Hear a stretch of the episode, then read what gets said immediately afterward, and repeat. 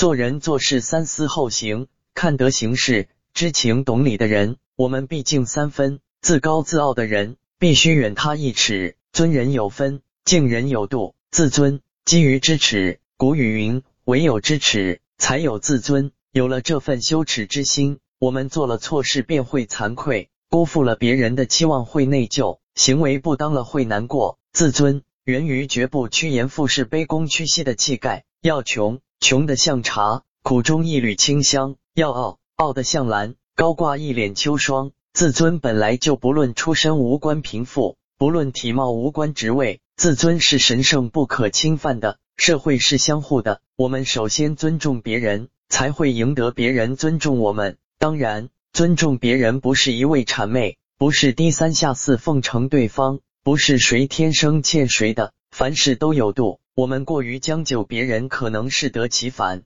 打人莫打脸，骂人莫揭短。在中国，面子是一件很重要的事，为了面子，小则翻脸。大则会闹出人命。中国人可以吃闷亏，也可以吃明亏，但就是不能吃没有面子的亏。如果你不顾别人的面子，不理解别人的感受，不知天高地厚者，总有一天你也会容颜扫地。为人处事品高低，言谈举止论素质。钱可以少，但礼貌不可少；文化水平可以低，但做人的素养不可低。我们可以没权。但不能没良知与品德。我们无法估计天气变化，但我们会看清人的本质。尊人看本质，敬人看人品。世间有一种人，命运悲惨，看似可怜，但从他骨子里有一种奸诈仇恨，嫉妒比他幸福的人。即使你对他如何好，也感动不了他的心。这时你必须远离他。善意不是对所有人都施舍的。